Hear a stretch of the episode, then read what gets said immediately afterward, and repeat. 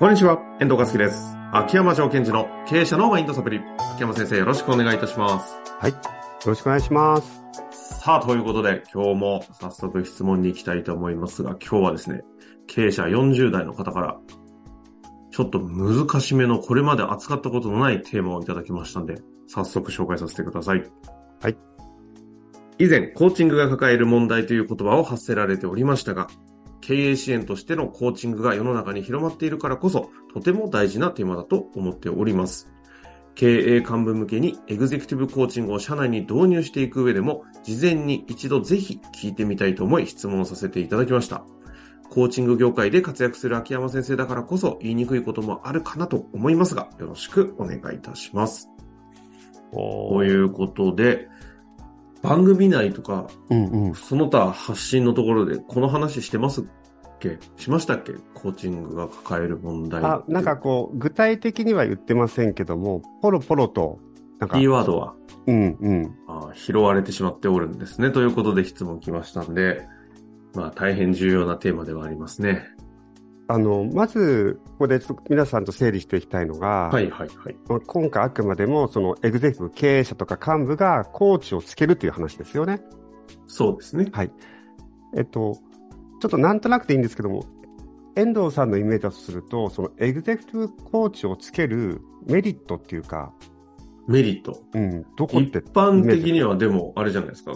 経営幹部って必ず抱えてる、堅苦しく言うなら、なんか KPI みたいなものは持ってしまってるじゃないですか。責任の範囲と達成すべき数字。まあそれをはい定性的に言うなら目標って言い方でもいいですけど。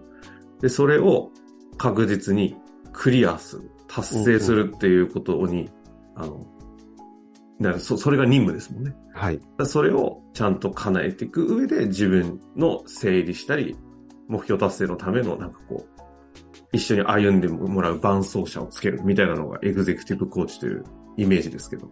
うんうんうんうん。で、そうなんですよね。で、その時に結局的は、その、えっ、と、成果を生み出すためにやってるわけですよね。えっ、と、その方がっていうことですか？それとも法人がですか、え、コーチをつける目的は何かというと、成果を出したいかその方が成果を出すためですよら。ね。はい。経営者とか幹部の方が。うんうん。で、その、その、新しい成果、結果を出していくためには、今までにない行動を取っていかなくちゃいけない。その今までに行動を取っていかなくちゃいけないということは、その自分の考え方っていうのを変えなくちゃいけない。うんその自分の考え方を変えていくためには、こう、放置というものを使っていくっていうふうにまあ考えていくじゃないですか。確かに。あとあれですかね。大前提は今までのやり方だと達成できないような成果を取らなきゃいけない時っていうことですかね。で、ということは、コーチをつけるということは、自分の考え方を変えて、自分の行動を変えて、まあ、新しい成果を作っていくということですよね。うんうんうん。この時に、コーチングの大前提は、相手を変えられないんですよ。だから、受け手としては自分は変わりたいと思ってるわけですよね。コーチは相手は変えられないっていう前提なんです。なるほど。ここがごっちゃになっちゃってるんですね。変えてくれると、変えてくれることで達成できるとか思われてしまっては困るってことですか？そうそうそうそうそう。だから、いや、その経営者の方が言う意図はすごいわかるんですよ。自分が変わりたい、変わっていかなくちゃいけない。だからコーチをつけるっていう、ここまでは間違いはないんですけども、ということは、コーチをつけたら自分は変われると思ってしまうんですよ。なるほど。で私たちコーチも、私をつけることによって皆さんの思考を変えましょうとかって言っちゃうわけですよ。うっかり。うんうんうんうん。だけども、コーチングの前提は、まあ、他人を変えられませんよと私たちは教わってるわけです。あ、なるほど。ちゃんと教えもあるんですね、そこの前提は。でも言っちゃうんですね。もうその時点でなんか、どうなんだって感じがしますが、え、なるほど。で、ってことですかね。うん、そうそう。ですから、よくコーチングで間違われるのは、えっと、なんだろうかな、こう気づきを与えるみたいな言葉がすごい難しいんですね。間違いすぎるから。コーチは気づきは与えません。人も変えられないし、気づきも与えられないんですが、ん何もできないじゃないですか。ね何をしてるんでしょうかね。うんうんうん。それから、コーチは相手の代わりに意思決定もできないんです。おー、できないシリーズやってきました。意思決定もできない。気づきも与えられない。変えられない。相手がはいはい。で、それ何かというと、あここの部分をしっかり抑えないと、コーチはどっかでね、相手を変えることができるんじゃないかと思っちゃったり、で、あ、社長意思決定間違ったらこっち側になんないかなってこと思っちゃったり、あとは、あの、気づきを僕与えられると思ってしまうわけですよ。はい。で、その前提で、その集客をしたり、プロモーションするすると、お客様、エグゼクティブの方も、コーチをつけることによって自分を変えられる、コーチをつけることによって自分の意思決定が変わる、えっ、と、コーチをつけることによって自分が気づけると思っちゃうわけですよ。なるほど、なるほど。これがエグゼクティブコーチングの問題なんです。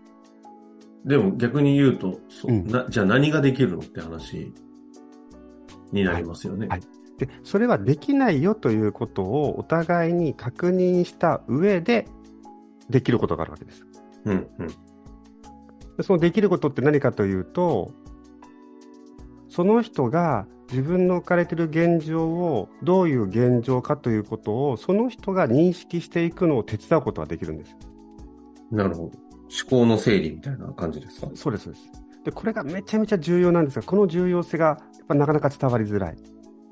ああ、また確かに。思考の整理って言われたら、能力高い、うんね、経営者の方々だったら、なもん自分でできるわって思っちゃいますもんね。だから大切なのは、経営者の能力高い経営者の方は思考の整理できるんですよ、現状認識も。うんうん。ただ、よっぽどコーチよりも分析力高かったりするなんてザラですからね。ただ、その現実の捉え方では成果が出てないとか、その現実の捉え方では達成できない成果を取らなくちゃいけないと言ってるので、つまりその具体的事実の整理って呼んでるんですけども、そのやり方のレベルを上げなくちゃいけないっていうふうに問われてるんですよ、経営者の方。うんうんうん。なるほど。それができること。まあ、それが具体的にどういうことなのかみたいな話は一旦ちょっと保留にしつつ。あとは次、えっと、気づきを与えることはできないんですが、ちょっとこれ難しいですけどね、気づきを与えるきっかけは作ることはできるかもしれない。自らが気づいてもらうという前提だけども、きっかけは作れる。そうそう。だから、私たちコーチでよく気づきを与えるとか言うし、お客さんも、あ、秋山先生に気づきを与えてもらいましたって言うんですけども、実は起きてるのは私は気づきを与えていなくて、本人が掴んでる。そうそう。で、で、私もね、こうなんか客観的に相手を見てるじゃないですか。エグゼクティブ、お客さんを。そうすると、なんか自分が気づいたふうになって思ってしまう時あるんですよ。あ、社長はここ気づいてないな。だったら気づかせようみたいな。ああ、そうではなくて、あ、社長ここを気づいていないかもしれないし、いや、私がこの気づいてないと思ってることも間違ってるかもしれないんだけども、ちょっとぶつけてみようかっていうのは全然違うんですね、意味合いが。うん。誘導するのか。そうですこちら側がわからない前提での中での投げかけなのかみたいな感じですかね。これ絶対コーチもやってしまうんですよ。これに気づけ気づけみたいに。見ますよね。うん。こっちがなんか、あ、もしかしてこうかなしたら、よくわかりましたねみたいな雰囲気、そうそうそう、そうそうそう。な、な、なんなんっていう、その、いやーなんかね、私も過去そういうこといっぱいやってきてしまったんですけども、よくわかりましたね、風ですよ、こっちも。うんうんうん。で、それやっちゃうと、結局のところ、コーチの人は答えを持っていて、なんかコーチの人はなんか俺のこと分かってる風になっていくわけですね。そうすると、あ、秋山先生には俺の見えてないところが見えてる。それ何が見えてるんだろう当てに行かなくちゃっていう風になっちゃうと、もう意識は私の方に向いてしまう。なるほどね。気づきを与えてもらおうとしちゃうし、うん変えてもらおうとしちゃうみたいな状況を作っちゃうってことですかね。そうですね。しまいにはどう思いますか？みたいな。意思決定まで委ねちゃう。そうすると、結局それって、なんとかコンサルティングになっていっちゃうわけですよ。ああ、そっかそっか。コンサルは逆に言うとそれをやってるのか。ここが問題なのでこう変えましょうって。そうか、こうそのじゃなくてこうした方がいいですよ。そうそうそう。ああ、確かだとするならば私はコンサルしますよって言えばいいわけじゃないですか。に。そうですね。確かに。潔く。はい。それをコーチングっていうと、受ける側も、いや、コンサルだとやっぱりね、頼っちゃうし、答えもらっちゃいけない。自分で考えなくちゃいけない。やっぱりコンサルじゃないんだ、コーチだって、あの、入り口はなんかこう、自分を鍛えていく風になってはくるんですが、やってることは、コンサルと、その、受ける人ってなっていっちゃう。なるほど。やっぱ今は私が素晴らしいなと思ってるコンサルの方の方がよっぽどコーチングっぽいことしてる人多いですからね。うん、うん、うん、うん。まあでもそうですよね。専門知識を持ちながらもコーチングをしてもらったら、うん、それはね、心強いですよね。ですから、その私がそのエグゼクトコーチングっていうのは何かというと、経営支援というよりは、ダイレクトの経営支援というよりはですよ、経営者の支援なんですよ、エグゼクティブコーチって。はいはいはい。組織全体の経営課題をというよりも、そこを一番責任を負っている経営者者の支援なんですね。そうです。じゃあ、経営者の何を支援していくかというと、やっぱり経営者の方が強くなっていくということを支援しているわけです。うん、そうなんですね。経営者が強くなる。経営者が強くなるということはどういうことかというと、自らの意思で困難に立ち向かおうという気持ちを自分で作れるようになったり、うん、自分自身の弱点とか弱みを自分で認識できるようになったり、うんうんうん、自分自身のパフォーマンスを自分自身で発揮できるようになったりするという。なるほど、なるほど。自分をよく知り、うん、前回のアカデミアのテーマで言うと、主体性を持って戦えるようになるみたいな感じですかね。そうなんです。で、あの、ここがやっぱり、あの、例えば、まあ、テニスで考えるとそうですよね。そのテニス？テニス、テニス、テニス。いきなりテニス？そうそう、はい、コーチとテニスとかって私すぐリンクしちゃうんですけどもね。はいはい。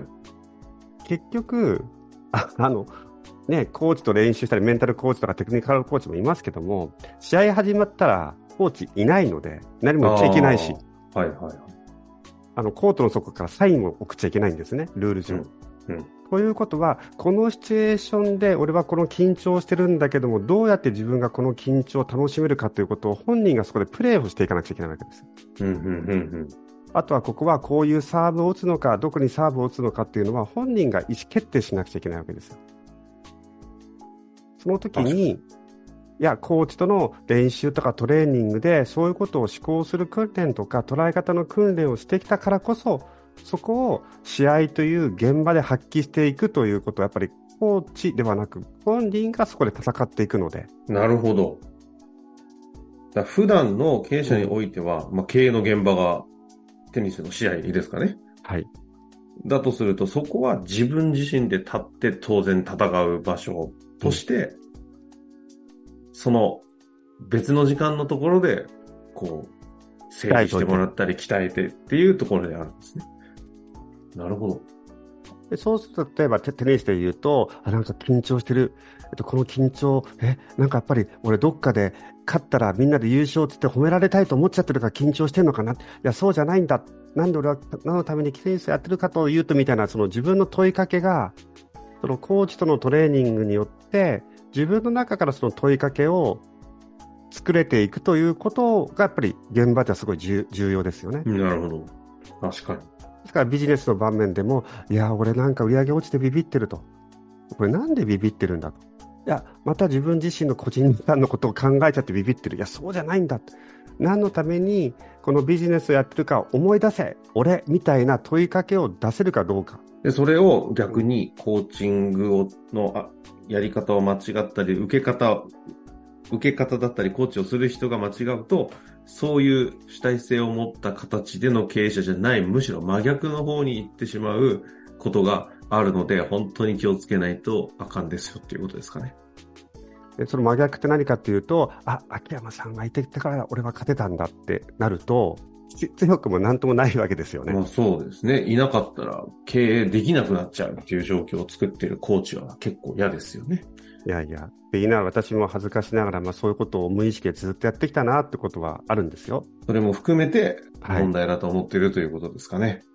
だから、まあ、コーチングの問題っていうテーマをね、いただくと、あの、いくらでもね、まだまだ喋っていくことも喋らなきゃいけないこともあるでしょうから、また改めたいと思いますが、今日のところどうでしょうか、はい、そうですね。ですから一つ、そのエグゼクティブコーチっていうのは何かと何のために受けるんですか？と一つ言えるのは、今みたいに、そのコーチをつけることによって、自分が強くなっていくんだと。うん。現場で戦える人間になっていくんだ。そのために、つけるという感覚を持って、その社内のね、ご自身とか幹部の方にエグゼクティブコーチングの導入ということを考えていただけるといいと思います。自らが強い経営者になりたい方は、ぜひ、エグゼクティブコーチはよろしいんじゃないでしょうかということですかね。はい、まあ、あの、一応ですけれども、コーチングというものが経営者を強くするという前提でやっている人もいればいない人もいて、今のは秋山先生がそういうスタンスでやってるということだと思いますのでね。でねはい。あの、コーチング業界、いろんな支援の人がいますので、そのあたりはちょっとチェックしていただきつつ、選んでいただきたいなというところですかね。はい終わりましょう。また問題についてはぜひ話していきたいなと思います。ありがとうございました。はい、ありがとうございました。本日の番組はいかがでしたか？番組では秋山城賢治への質問を受け付けております。ウェブ検索で秋山城と入力し、検索結果に出てくるオフィシャルウェブサイトにアクセス。その中のポッドキャストのバナーから質問フォームにご入力ください。また、オフィシャルウェブサイトでは無料メルマガも配信中です。ぜひ遊びに来てくださいね。